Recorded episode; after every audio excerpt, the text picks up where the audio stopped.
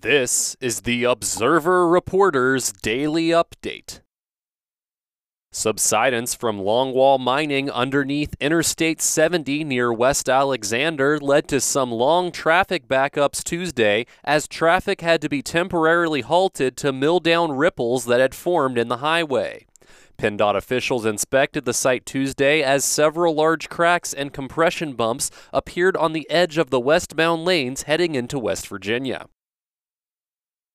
The trial began Tuesday in the case against a Washington man police accused of carrying out a botched execution style attempt to kill another man in the woods of South Franklin Township.